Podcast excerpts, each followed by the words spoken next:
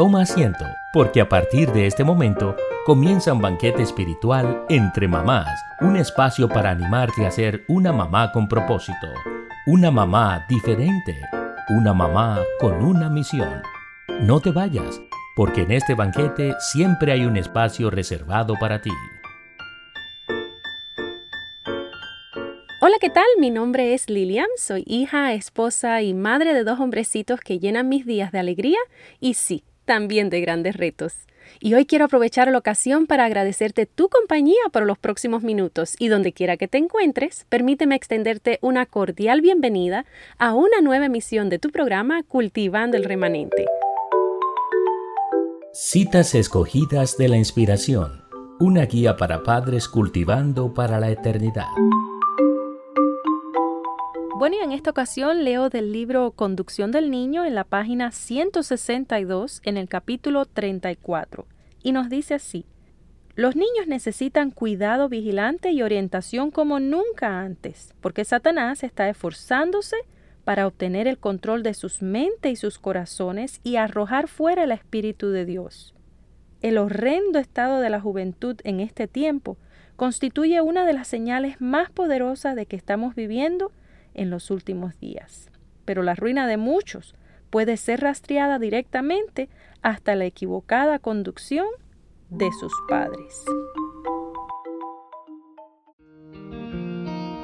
Promesa para mamá. Bueno, y la promesa para ti mamá se encuentra en 2 de Pedro 1, 5 y 6. Y nos dice precisamente por eso, esfuércense por añadir a su fe virtud, a su virtud de entendimiento, al entendimiento dominio propio, al dominio propio constancia y a la constancia devoción a Dios.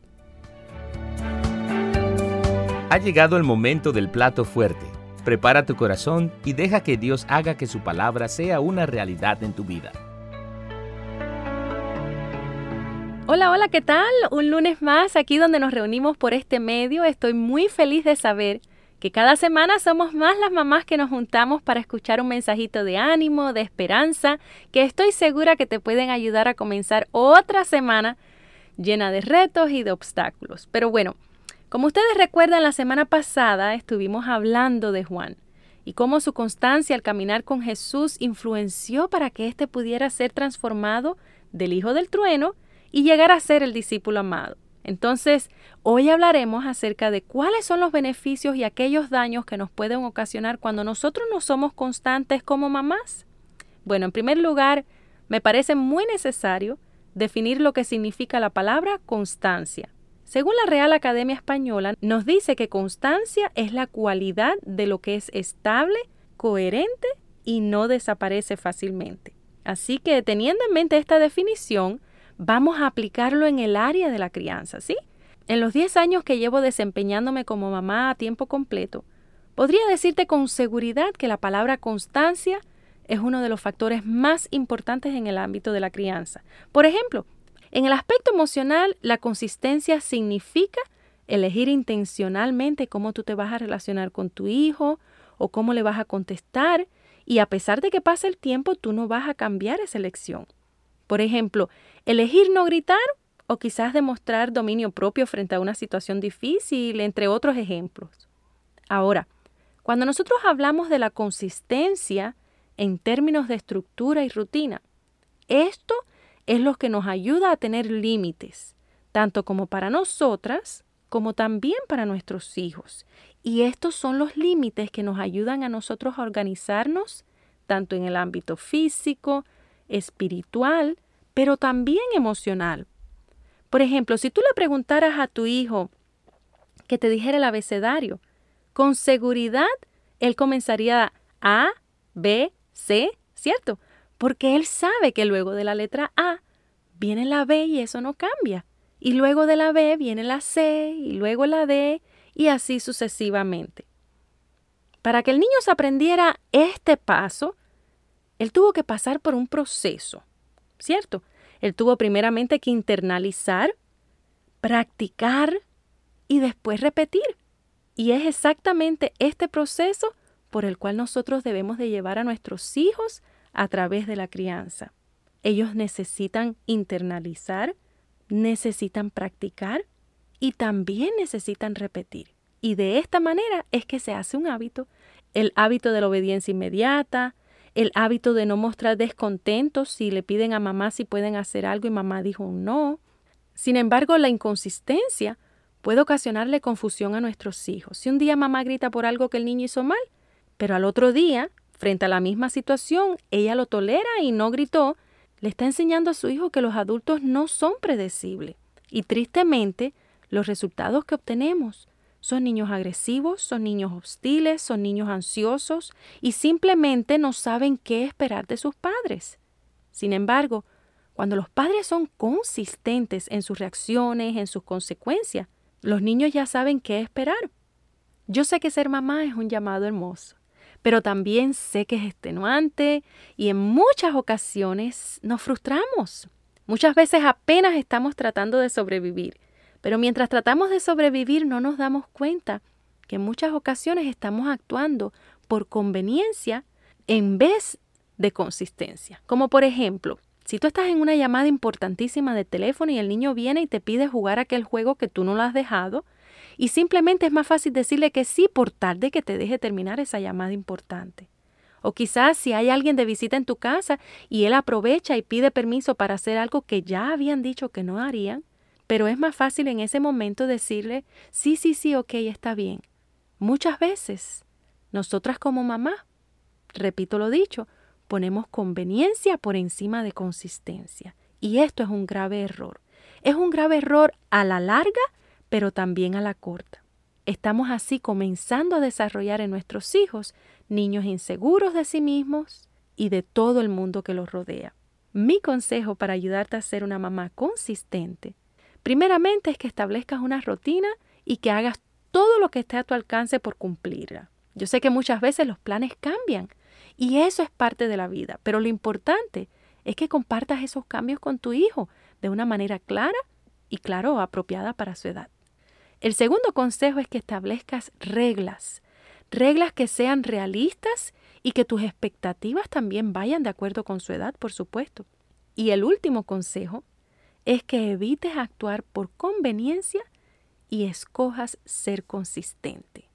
Si estás en una llamada, conviene ponerla unos segundos en modo de silencio y recordarle a tu hijo que aunque mami está ocupada en ese momento, las reglas siguen igual. Si estás en casa ajena y quizás no te gusta lo que están viendo en el televisor o los demás niños están jugando, no negocies tus principios como mamá y permitas que tu hijo haga eso a lo que ya previamente habían establecido en el hogar que no harían. Recuerda que después de todo, le estás haciendo un bien a tu hijo, porque ser consistente en tiempos especialmente como los que estamos viviendo es un regalo demasiado valioso que le estás dando a tu hijo. Querida mami que me escuchas, cuando eres tranquila, cuando eres constante, le estás diciendo a tu hijo que eres una persona segura a la cual él puede acudir en momentos difíciles. Todos somos humanos, todos cometemos errores, pero hacer el esfuerzo diario para ser consistentes es esencial para educar niños seguros de sí mismos. Pero sobre todo, estarás cultivando el remanente.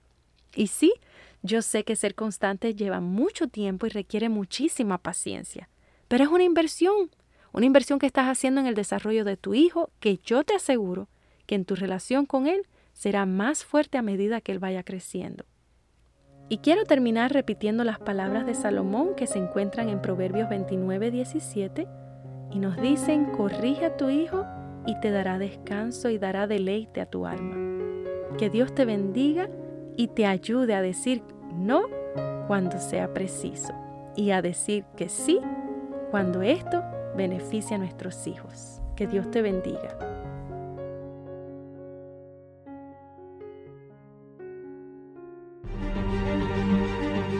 Cuando una madre ora por sus hijos, Dios escucha, ángeles se movilizan y cosas grandes suceden. No te canses de orar por ellos.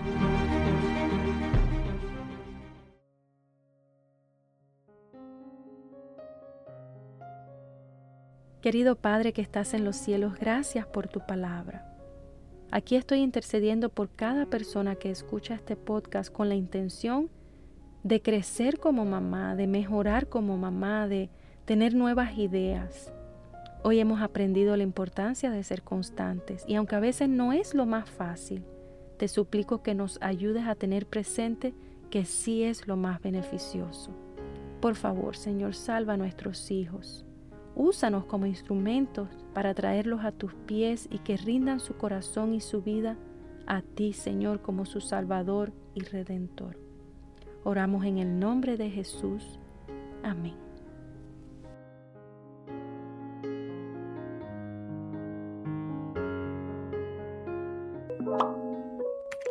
Si este podcast ha sido de bendición para ti, te invitamos a que te suscribas y hagas clic a la campanita para que sepas cuándo nuestro próximo banquete espiritual será servido. Y por supuesto, no olvides compartirlo con otras mamás que puedan beneficiarse con temas como este. Recuerda que estamos disponibles en diferentes plataformas como Spotify, Amazon, Google, iTunes y muchas más. Oh, algo muy importante. Si verdaderamente tus hijos son tu prioridad, dedícales tiempo. Cultivando el remanente ha llegado a su fin. Sin embargo, el próximo lunes podrás sentarte nuevamente a la mesa para otro banquete espiritual. Te invitamos a que nos envíes sus comentarios, preguntas y peticiones de oración a través de nuestro correo electrónico cultivandoelremanente@gmail.com.